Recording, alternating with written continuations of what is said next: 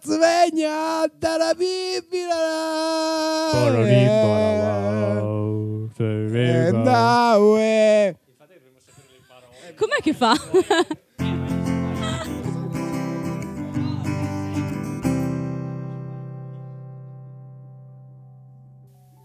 Benvenute e benvenuti a Bestiacce, il programma sulla natura fatto così, in compagnia tra amici.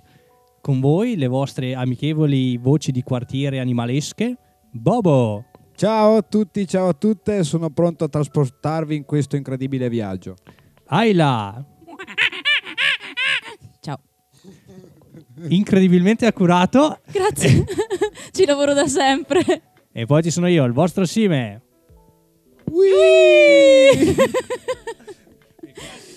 Amiche e amici, oggi ci sentirete un po' freschi eh, perché l'ultima puntata è stata sul freddo e perché non ci vediamo da un mese e mezzo, quindi rieccoci. Grazie Covid. Eh sì, eh sì. Thanks. Però abbiamo un sacco di bellissime novità, le vite vanno avanti, ci sono nuove prospettive per eh, tutti noi. E c'è un vento sempre più gelido. Eh, sono i giorni della merla, no? Sono della merla. Io come la merla vorrei volare in Africa. Sì, al caldo, che bello. Perché, spoiler, Mm. questa puntata parlerà di... Migrazione. Migrazioni. Ui! Ui! Dobbiamo uiare di più. Bene, Sime, facci una leggera introduzione di che cos'è la migrazione nel regno animale. Le migrazioni, ecco a voi. Allora, puntata atipica, non è vero, abbiamo già fatto una puntata trasversale come l'ultima, quella sul bioma freddo sull'Artico. Eh, questo giro andiamo a trattare più animali che migrano. Questo è il fil rouge che legherà la nostra puntata di animali che prendono e se ne vanno. Un po' come te che sei partito dal tuo piccolo paesino montano per andare a studiare nella grande città dove hai scoperto a rollare bene ma meno a fare le equazioni. Noi parleremo degli animali che prendono per cercare una vita migliore dalle altre parti. Eh, appunto, sono andato a cercarmi una vita migliore, ecco. Sì, Parco Sempione, Ad esempio. verde marrone. No, dai, che magari mi Dentro la ascolta qualche città. collega, fa- facciamo i bra- non diciamo fesserie. Ho eh. solamente citato Elio e le storie tesue. grandi cheat. Mm. Comunque, baggianate a parte, baggiane a parte, per migrazione quindi si intende diciamo uno spostamento. La specie parte dal punto A che ha abitato diciamo fino a quel momento per spostarsi nel punto B, per vari motivi che vediamo poi, e poi solitamente, anzi è questo proprio il senso della migrazione, torna di nuovo al punto A, torna indietro. Eh, esempi banalissimi ne abbiamo? Le rondine. Una rondine non fa primavera, perché in primavera ci sono le rondini che durante il resto dell'inverno non le hai viste, ma non perché stavano sotto il fango delle paludi come pensava il buon vecchio Aristotele, bensì perché se ne sono andate in Africa, per esempio. Questa è una rotta migratoria, la rondine eh, torna eh, in Europa diciamo per nidificare e questo è un motivo importante degli spostamenti eh, lo spostamento riproduttivo diciamo per andare a fare il nido fare i pulcini eccetera e poi quando ha finito di far crescere i suoi piccoli se ne torna in Africa per evitarsi di farsi il, il gelido Per inverno prendere la broncopolmonite. esatto come abbiamo fatto noi quest'inverno esatto. Bene, ma eh, così come, vabbè, prendi, parti, è molto facile, no? Vai giù, Malpensa, track, bigliettino, via Chenare. È un po' diverso con eh, chi, eh, diciamo, non è munito di smartphone né di Google Maps e ce ne parlerà magari il nostro Bobo di come fanno queste simpatiche bestiole volanti arrivare dal punto A al punto B. Sì, perché questi nostri amici volanti hanno diversi modi per orientarsi. Ad esempio, possono usare eh, diverse bussole, diciamo. E la più, eh, come dire, la, la prima che mi viene in mente è la bussola solare. Semplicemente loro guardano la posizione del sole, quindi è eh, specifica di animali, di specie che vol- hanno una migrazione durante il giorno, quindi un volo diurno. Loro guardando la posizione del sole eh, rispetto all'orizzonte, quindi, l'angolo del sole, eh, trovano la loro strada.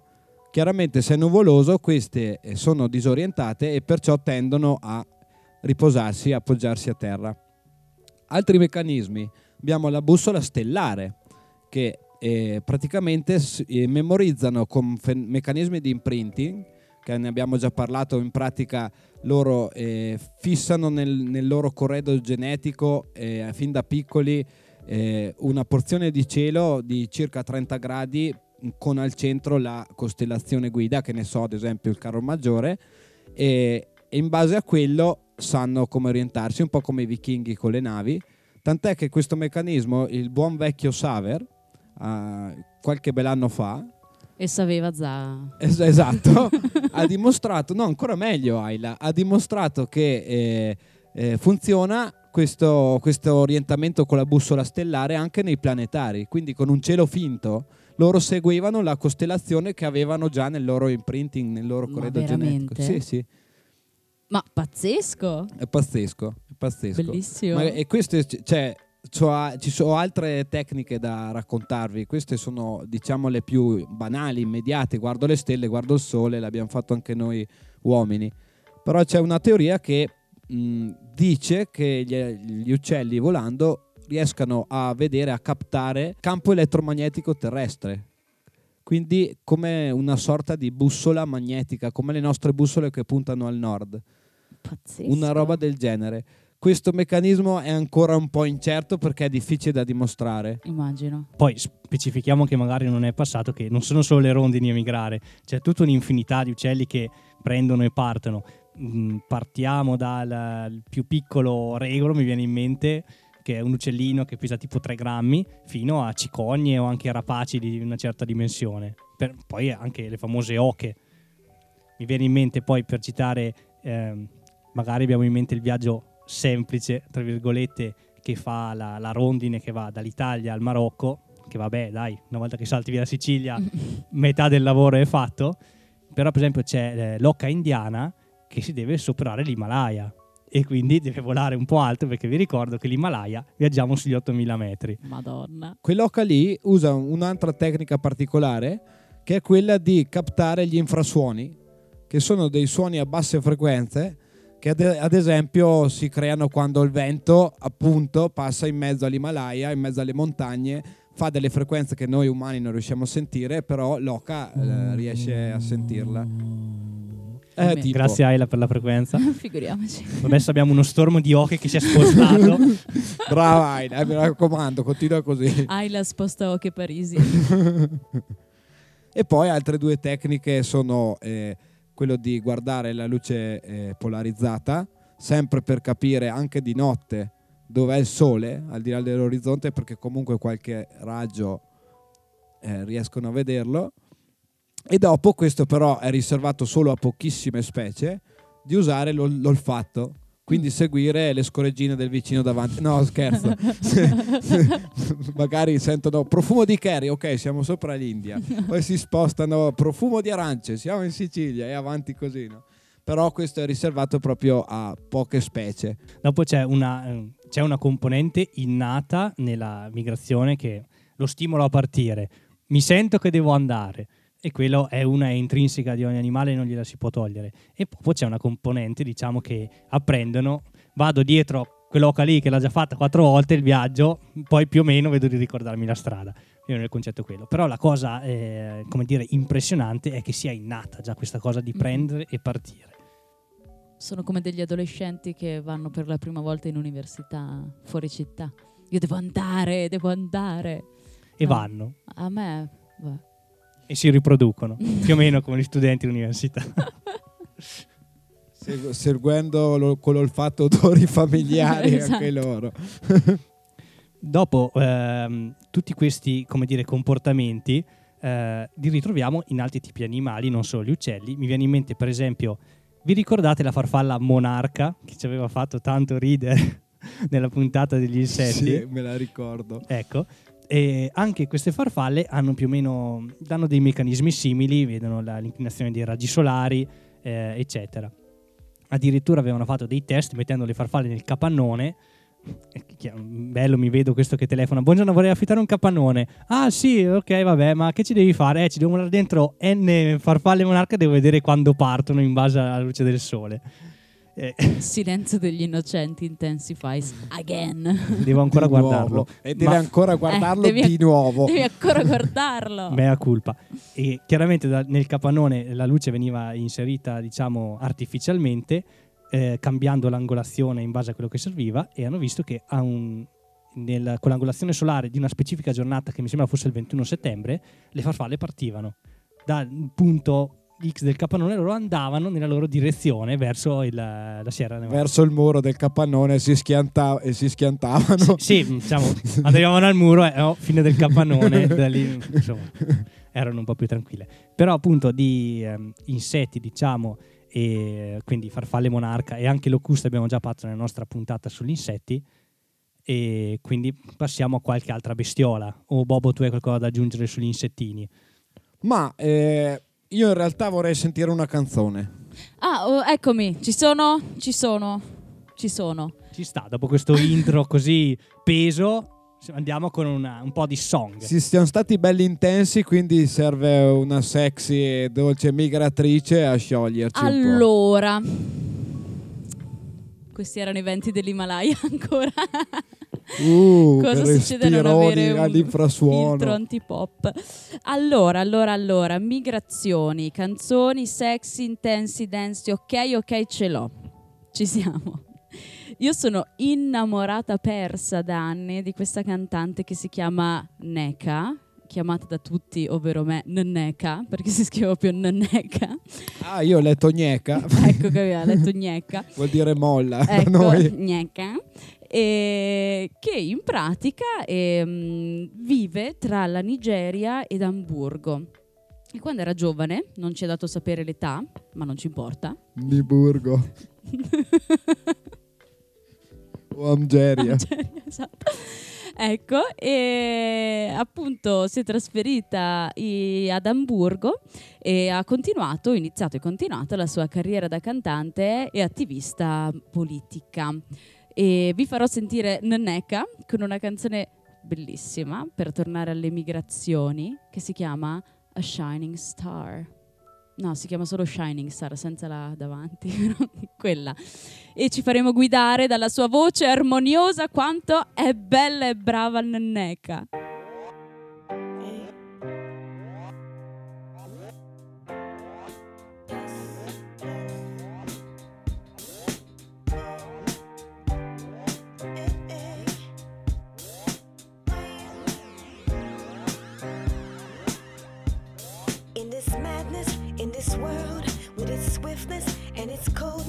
You're my peace of mind. Yes. When the world just keeps turning and I know not where to head to, you're my peace of mind. And when I look up in the skies,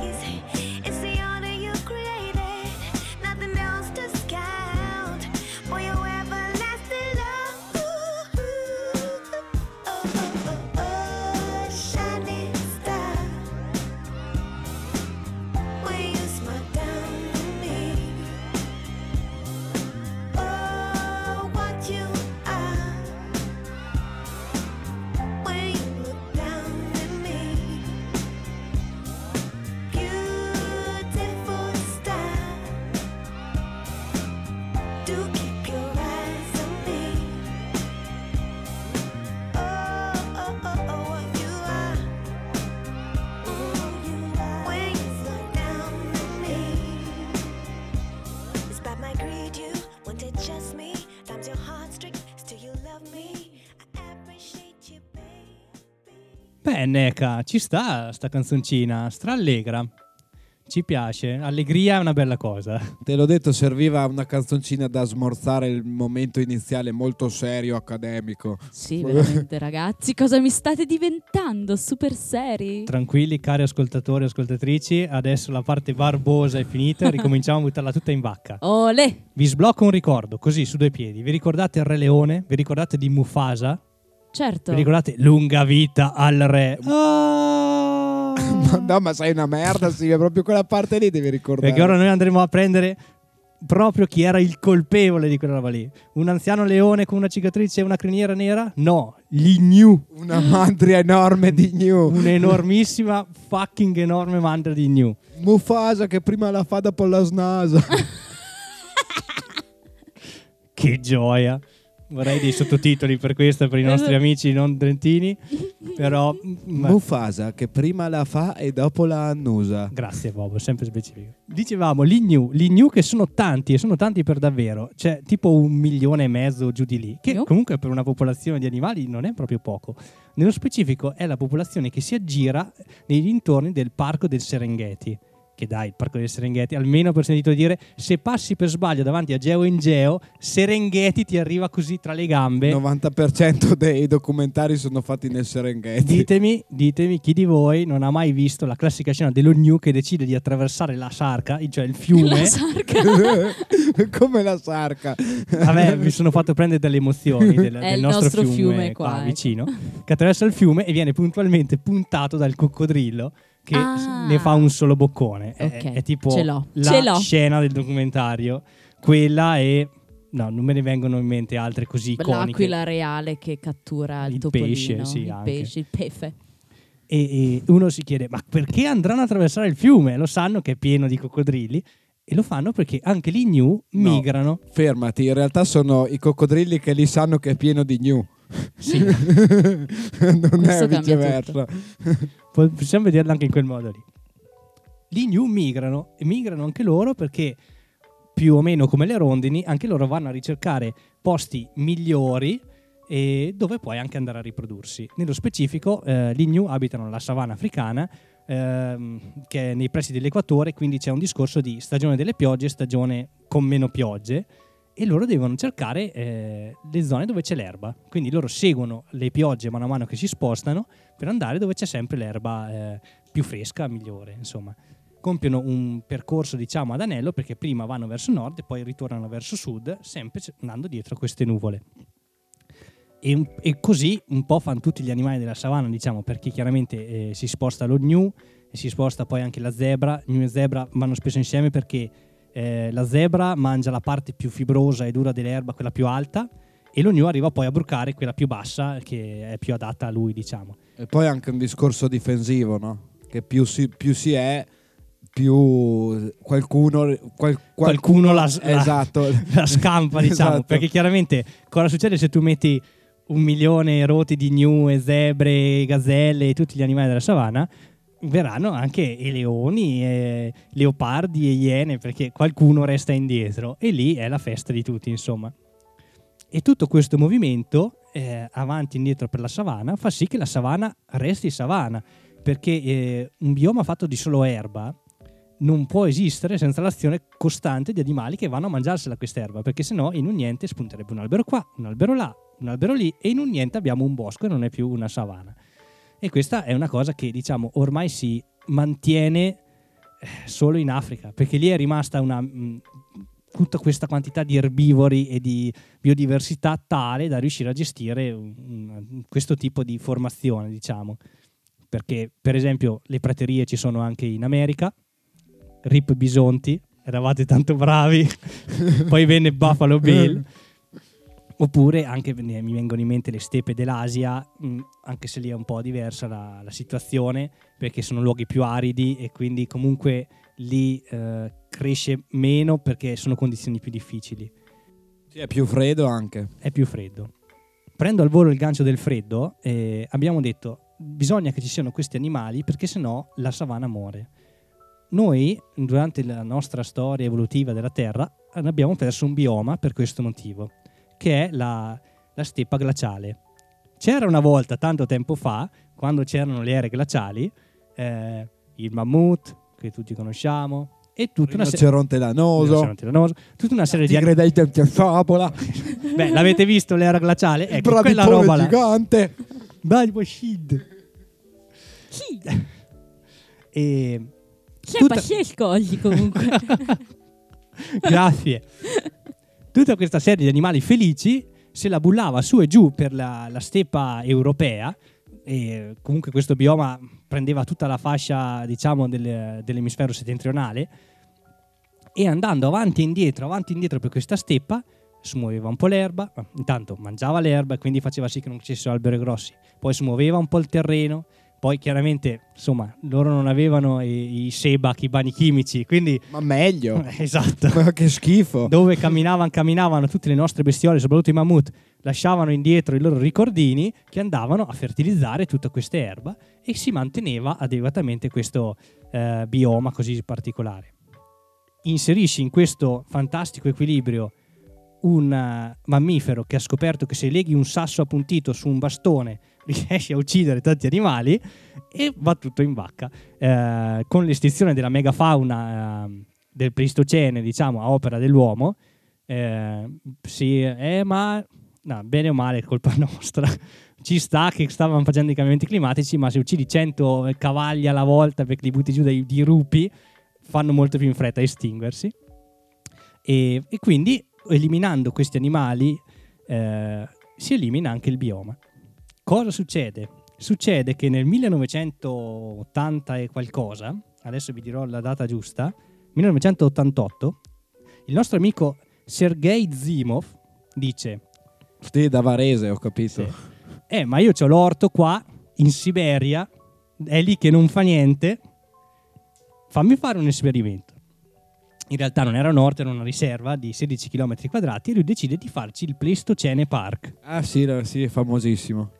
Lui prende una serie di animali che bene o male ci stavano a quell'epoca lì, ma che sono arrivati fino ai giorni nostri, e inizia a sparpagliarli con l'idea di ricreare eh, in quella zona della Siberia che tanto lì comunque non ci va nessuno, la steppa eh, glaciale che c'era nel Pleistocene. E quindi libera eh, i cavalli e, e Europeo. bisonti, eh, ho visto è arrivata una barca con i cammelli, potete seguirli su Instagram e fanno gli aggiornamenti di quando portano qualche animale nuovo, i boi muschiati, eh, eccetera, eccetera, e loro vanno avanti così.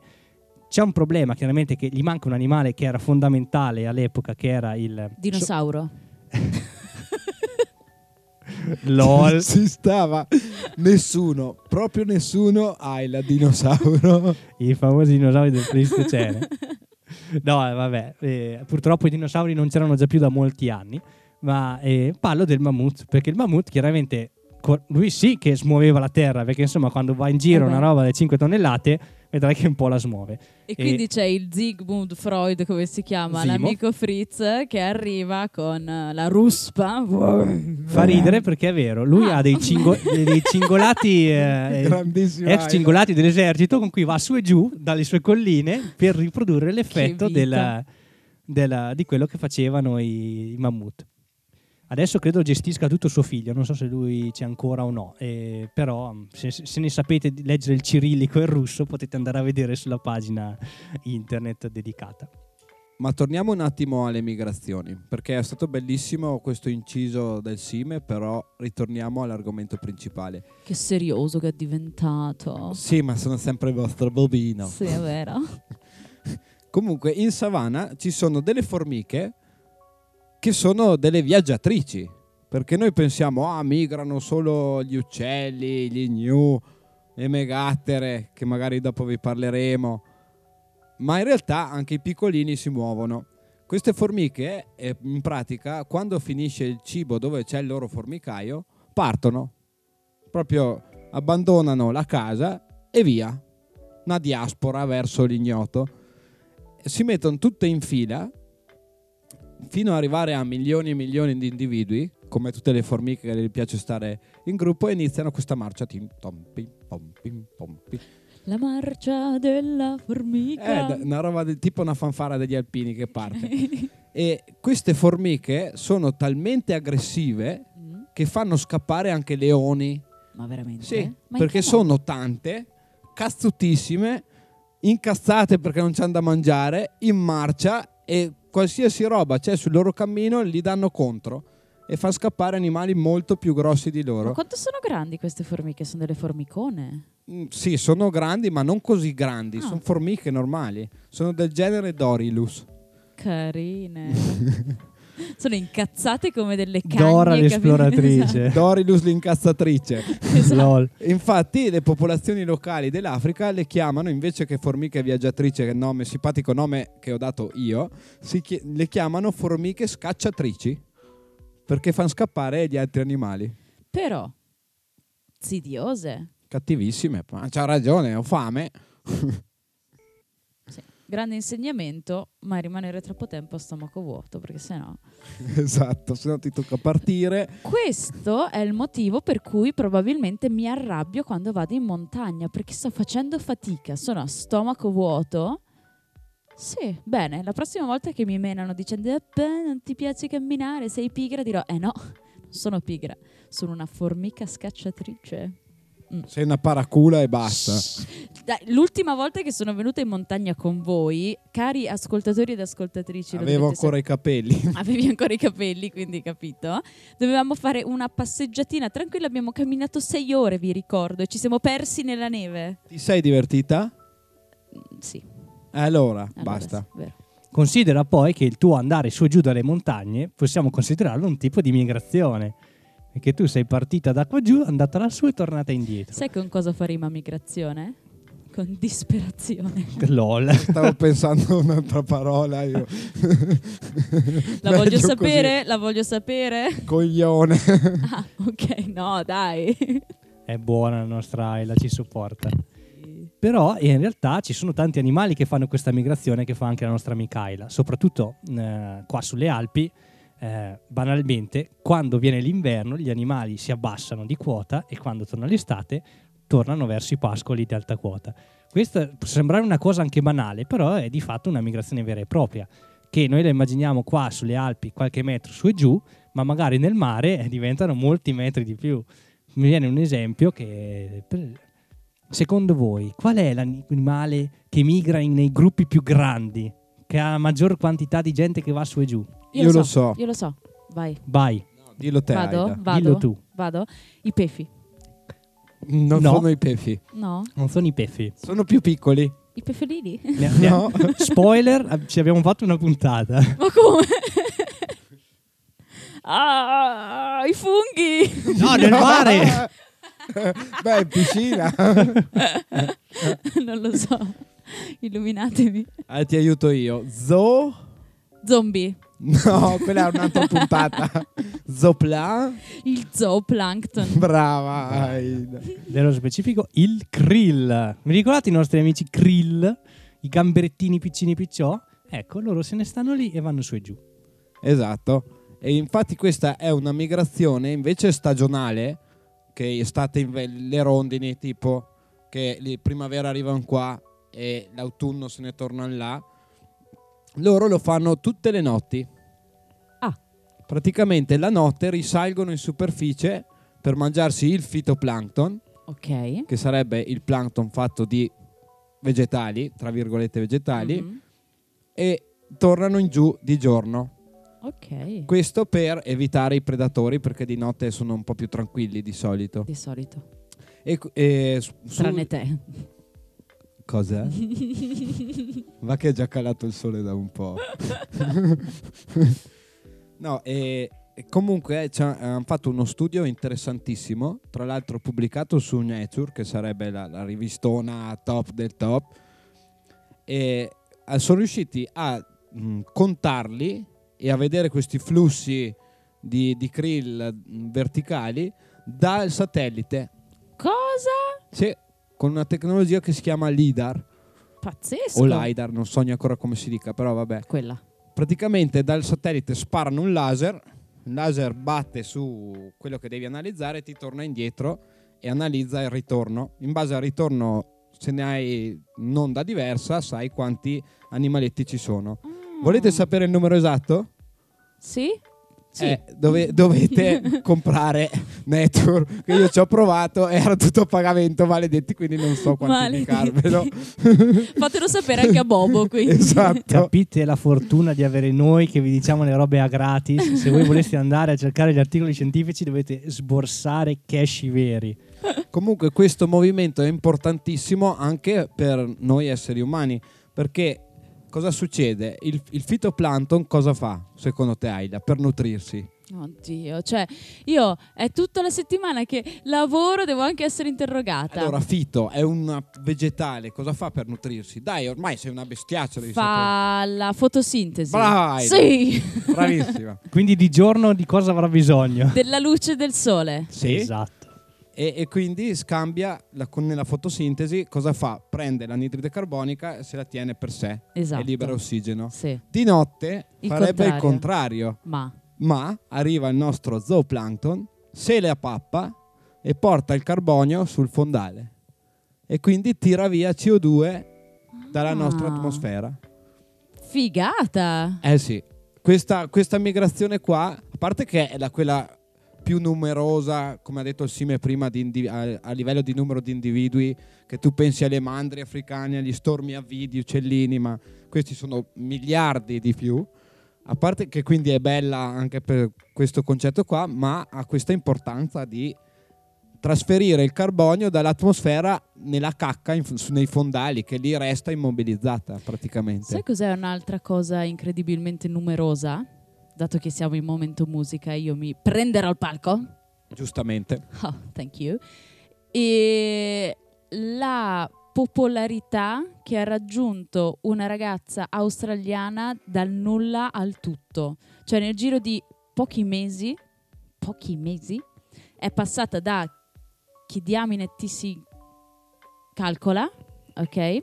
Ci piace, calcola. Ok. A un tour mondiale, capito? Il primo anno, io lo so che beh, è vile parlare di denaro, ma il primo anno ho pagato il biglietto per vederla 11 euro, l'anno dopo 33. Cioè, se ci Triplicato. pensi, triplicato, Boia. triplicato e l'anno dopo 60. Non 66, sarebbe stato bene, capito?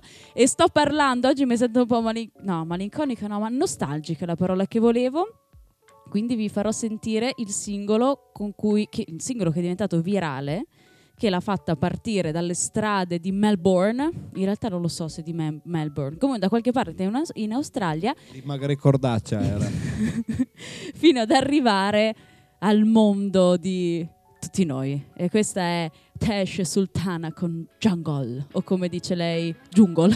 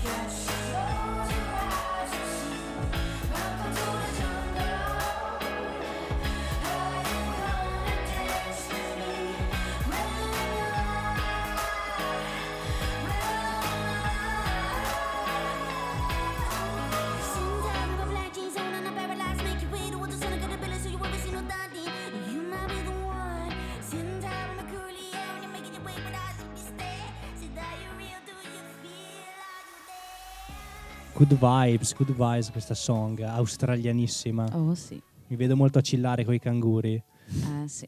Se avete occasione di vederla live, raga, ne vale la pena, che vi piaccia, che non vi piaccia, che abbiate sentito l'album o meno, ma è proprio un animale da palcoscenico. Sì. Grande, Sì, sì, grande come gli animali di cui parliamo adesso, che si vanno a mangiare il krill di cui prima, che va su e giù. Perché, ad esempio, altri animali che migrano sono i cetacei, le balene. Le balene, di cui avevamo un contenuto audio sc- esclusivissimo, ce l'abbiamo solo noi, la BBC non ce l'ha, ma noi sì. E fanno delle grandi migrazioni. La Bobo sì. Consideriamo che poi il mare eh, di per sé è come se fosse un unico continente tutto collegato, perché non da nessuna parte c'è una terra che blocca tutto e da lì non puoi uscire. Rip Mar Caspio. Ma lì le balene non ci sono. Quindi queste balene vanno, si spostano ovunque e ad esempio eh, tra le più famose che fanno questi grandissimi spostamenti ci sono le megattere. Le megattere che partono dai poli e vanno all'equatore dove vanno a figliare, diciamo. La megattera preferisce le zone artiche o antartiche a seconda della popolazione per eh, nutrirsi, perché appunto nelle zone fredde, come abbiamo detto nell'ultima puntata, vedete che è tutto un ciclo che poi si chiude da qualche parte, dovete stare attenti. Dovete stare attenti. Dai, no, mi è venuta fuori male, però eh, vedete che bene o male tutto torna. Lì al freddo vanno per mangiare eh, perché c'è più concentrazione di questi piccoli animaletti. Poi quando sentono il richiamo, quel friccicorio nell'aria che gli dice "Mm, avrei voglia di quel certo non so che, loro prendono la via del sud e partono sparate verso l'equatore. Sole, caldo, Maracaibo e lì parte l'amore e lì eh, trovano insomma Zan zan. Zan zan. Oppure vanno a partorire poi i piccoli, che insomma è meglio farli lì all'equatore dove c'è caldino e soprattutto ci sono poche orche che te li mangiano nel momento in cui li fai. Quindi diciamo che fanno metà pianeta, cioè quelle del polo sud vanno all'equatore, quindi metà pianeta è ritorno, e quelle del polo nord uguale. Esatto, qualche volta succede che una si innamora di quell'altro che viene dal nord e una con quell'altra che viene dal sud, però comunque di base si dividono il mondo a metà. La popolazione che sta sopra e va fino all'equatore, la popolazione che sta sotto e poi va fino all'equatore. Sì, quindi fanno mezzo mondo, ma sai che c'è qualcuno che lo fa per intero? È una bella tirata Porco Giuda, è la sterna codalunga, che è un uccello. è un uccello, e fa praticamente dal polo nord al polo sud e ritorno. In 80 giorni? No, i- i- non so dirti in quanto tempo, però so dirti che sono 80.000 chilometri. Mamma mia. È una bella tirata, soprattutto se Sono- per aria. Circa due volte la circonferenza terrestre. Madonna. E questa ci rie- a parte il record della specie, che è il record mondiale assoluto di chilometri migrati, Mhm. è di 96.000 chilometri. Signore. Sempre te- tenuto da una sterna, c'ha la medaglia in casa e nella sua bachechina. e questo gli riesce perché è- è- pesa poco, è molto aerodinamica Ah, e quindi spreco di energia zero.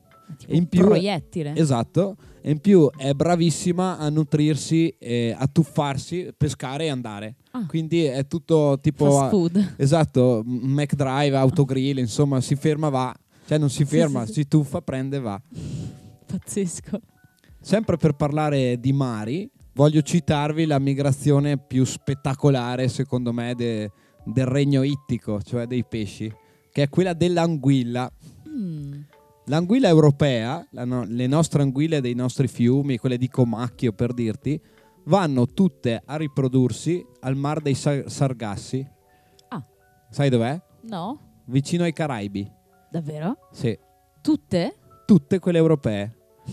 Cioè, Che praticamente c'hai un'anguillina nel Cosa Garda, c'era in quel sargassio?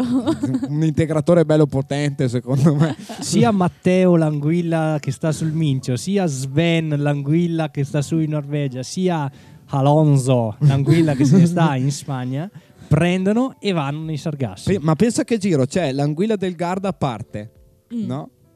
Ho, ho voglia. ragazzi, ragazzi è ora, ho voglia. Il famoso friccicorio. L'amor che muove il sole e le altre stelle. Dove vai? Ho sentito che nel mar dei, dei Sargassi ci sono certe anguillone. E lui parte dal Garda, fa Garda, Mincio, tutto. Po, tutto. Adriatico, tutto. Tutto. Mediterraneo, Tutto?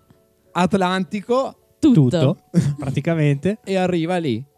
Pazzesco. E non solo. per una chiavata. per una chiavata, ma i suoi piccolini non è che stanno lì nel mare dei Sargassi, Sargassi, dei Sargassi. non è che stanno lì, Mm. partono, fanno l'Atlantico, Tutto. il Mediterraneo, Tutto. eccetera, eccetera, eccetera, e tornano nello stesso fiume da dove è partito il padre e la madre, Pazzesco. o la madre, insomma. È incredibile, ma la, par- la cosa più incredibile è che uno sanno dove andare. E qua posso spiegarti, io forse l'hanno scoperto, ma se vuoi, Quella, vai.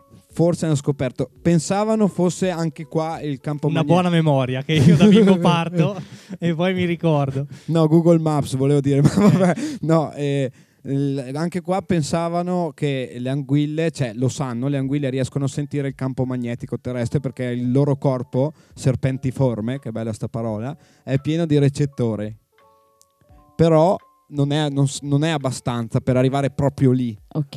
E quindi hanno dimostrato in Norvegia, guidati dal capo ricercatore, era un italiano ovviamente, Tac. in pratica hanno preso le cieche, che sono le larve di anguilla, le hanno messe in una vasca nell'oceano, insomma.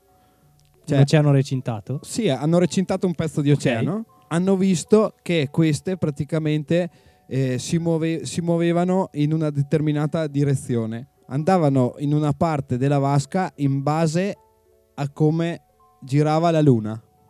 L'inclinazione dei raggi lunari, Sì, tipo. esatto, esatto. Come la falena che avevi raccontato Sì. nella puntata insetti che con i lampioni gli andava Ma- tutto a puttane. Ma come in realtà le farfalle di cui abbiamo parlato prima, che Esatto. l'inclinazione, l'inclinazione dei raggi alla fine ti dà l'idea di dove sei. Chiaro, devi essere capace di cogliere l'inclinazione dei raggi solari che mh, io personalmente non sono capace, scusate, io Esatto. ho questo deficit. Lì Ma- praticamente con i raggi, ma lì era più che altro eh, lunare, in base alle fasi di luna, cioè piena, calante, e come questa sorge, sorge e tramonta, loro spuntano sempre al Mar dei Sargassi in base a sta luna.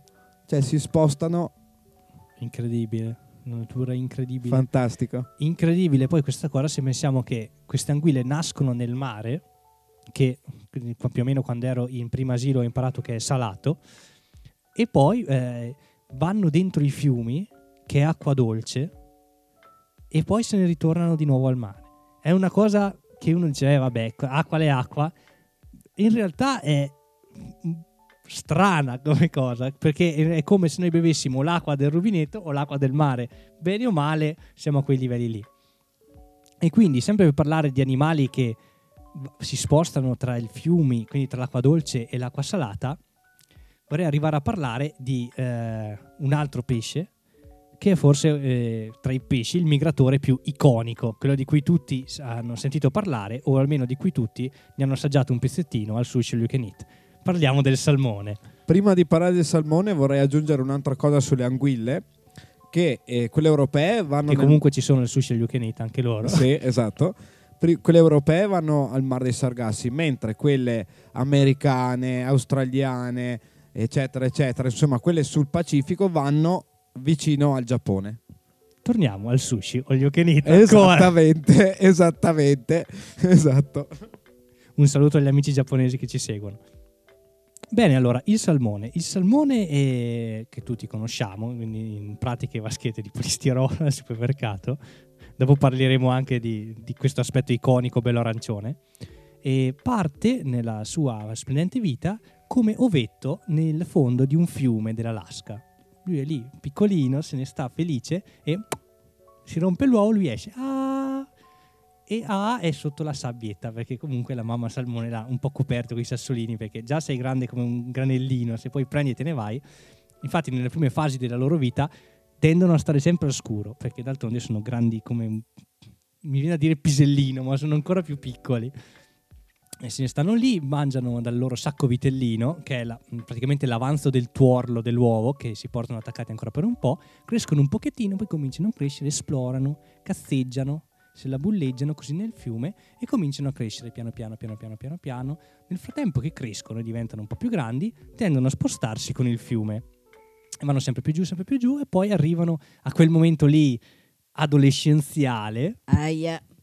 che sentono allora il richiamo di dire vado al mare, Olè. prendo e vado al mare. E loro quindi escono da questo fiume, diventando quindi adulti e vanno nel mare. Nel mare poi per, come dire, ingrandirsi, quindi cominciano tutta la fase in cui mangiano o vengono mangiati meno fortunati, in- eh, diventano più, più grandi, più lunghi, più grossi, quello che l'è.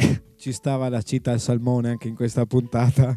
LOL, scusatemi. Solo che a un certo punto anche loro, come tutti gli altri, sentono il friccicorio che li spinge a tornare dove sono nati per riprodursi.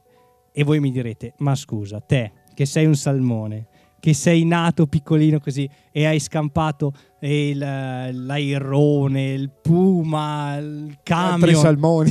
gli altri salmoni, tutto e sei arrivato finalmente al mare e comunque qua te la stai scampando da eh, i delfini, le orche, i kraken che ti vogliono mangiare. Ma chi te lo fa fare di prendere e farti chilometri a tornare in su? Ma- salita tra che l'altro. è salita tra l'altro.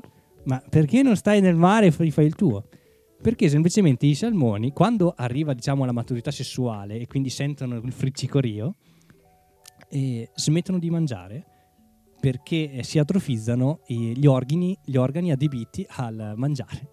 Quindi tutti gli organi interni, perché loro dicono devo sviluppare i miei organi eh, genitali, Ok. devo fare posto. Ok. Di cosa posso fare a meno? Ah, lo stomaco non serve a niente.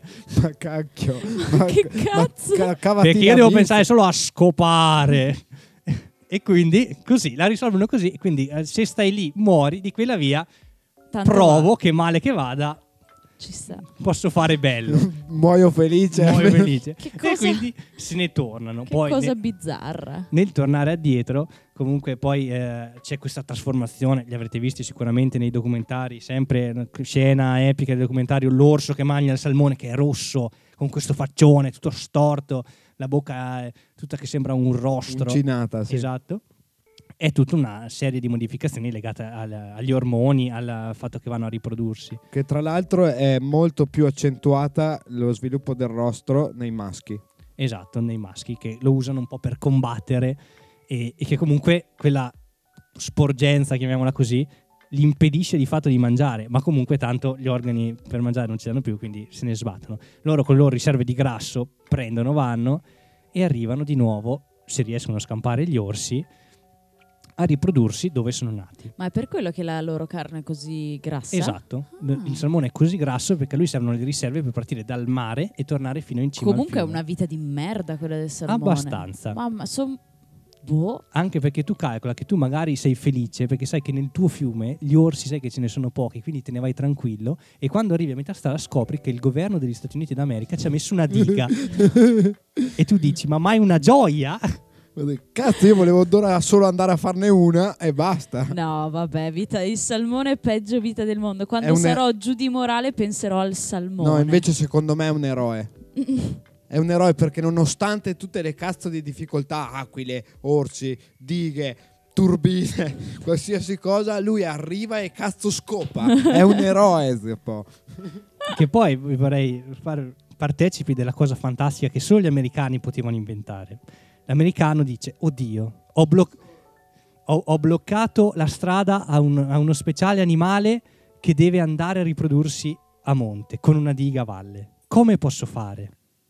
Eh. Beh, costruisco un salmon cannon, un cannone aria compressa per sparare i salmoni oltre la diga. Ma davvero? Esiste? Ma Io che ero rimasto senso? all'ascensore per salmoni. No, quello me l'ero perso. No, perché sono rimasto troppo colpito da questa cosa del Salmon Cannon che non ho più cercato altro. vabbè, hai vinto te. Come funziona? C'è un imbuto a valle, Beh, penso che sia abbastanza palese, ma illustracelo. c'è un imbuto a valle, nell'imbuto entra un pesce che è lì che fai scherzare, il trucco entra, c'è un computerino che decide se quello è un salmone o se è un inserire qua una medusa, Una qualcosa che, preda. quello che non- una cosa che non c'entra niente. Se è un eh, salmone, viene indirizzato verso un tubo che dove qui viene sparata aria compressa e acqua nebulizzata e quindi lui è sparato. Avete presente Futurama? Sì. Come si sposta Sì, la sì. gente? Uguale, c'è questo tubone che lo porta Sto cima alla- morendo. su in cima alla diga e lo spara nell'acqua. Chiaramente non è che lo spara, diciamo, a parabolina. L'avevo immaginato così, lo ammetto. Beh, ma già che c'erano, tanto ormai la cazzata era stata fatta. No, lo, lo sparano appena sopra il filo dell'acqua, però comunque. No, vabbè, ma fa straridere sta cosa. Sì, guarda, io Non quando so. l'ho scoperto ero piuttosto basito. Insomma, noi facciamo le scale di risalita, ma questo è un metodo molto più spettacolare. No, ma lì fanno tipo l'ascensore, non riescono a fare le scale di risalita perché fanno dighe enormi. Cioè la- il dislivello da superare è come una montagna. Quindi dovresti fare la, sca- la scala di risalita che parte dal Trentino e arriva tipo a Lecce per farli venire su. Specifichiamo la scala di risalita, eh, che è come si fa in Italia di solito, penso anche in Europa normalmente, se c'è una diga lasciamo un fiumiciattolo, chiamiamolo così, a lato, da cui i pesci riescano a passare di qua e di là della diga. Sì, di solito ho fatto a gradoni, ma ci sono vari modelli, ma vabbè. Eh, però lì appunto hanno sto problema che fanno le dighe talmente grandi che devono inventarsi queste cose qua come sto ascensore o lo sparasalvò. Sì, mi sembra che lo sparasalmoni sia usato su una diga che mi pare che sia 50 metri Eh, di- capito? di, cosa che effettivamente è, complicato da passare come dislivello. Comunque voglio uno sparasalmoni. Io sto ancora ridendo. Cioè. Cioè, Ma poi bellazzo. Salmon Cannon, cioè è bellissimo. Su YouTube ci sono i video dove c'è- ci sono dei personaggi molto felici nello spiegare. È proprio un sito tipo del Dipartimento di Ingegneria del governo americano. Cioè, fa- si fanno anche fighi per sta sì, cosa. ma ho si sentono capito. bellissimi. Effettivamente è molto figo come spostamento. Ma però- il bello è che quando l'hai raccontato la prima volta io pensavo fosse effettivamente il lancio a parabola. Puff. Ok? E Ih, aquila No, americana. Esa- esatto, e non pensavo ci fosse un computerino che definisse insomma l'essere o meno salmone e quindi il passaggio meno, ma mi immaginavo proprio questo eh, impiegato statale, che spara sì, tu no, tu sì, tu sì, no. tipo quelli de- del, come si chiama, dell'auto, sì, Della dell'autogrill, del- dell'autostrada, no? Buongiorno, favorisco il documento, sì, lei è un salmone. Buongiorno, favorisco, sì. cioè, bellissimo. Mm. Lavoro che voglio fare. No, c'è, c'è un computerino che è un po' più veloce e almeno tipo riconosce anche orso da salmone. Onesto. No, vabbè. Vabbè, ma questa è la massima top di tutte le sette puntate per me. Ha vinto Salmon Sì, Cannon. questa è una cosa abbastanza fu- fuori di testa, ma d'altronde insomma sono americani, su via. Bene, direi che con gli americani io vi invito ancora a seguirci sui nostri social, Instagram, bestiace.fm. Ringraziamo ancora una volta Rockabout Radio per lo spazio Sempre fedeli anche nel 2022. e direi di concludere con la nostra bella chiusura musicale della nostra Aida. Ma in realtà questa non è mia perché eh, è la musica ufficiale degli Stati Unici- Uniti d'America che mettono ogni volta che sparano un salmone. Pa, para, pa, pa, pa. Nonché miglior canzone da road trip, gentilmente consigliata da Sime, grazie. Immaginatevi questi salmoni su dei chopper che vanno verso l'orizzonte. esatto.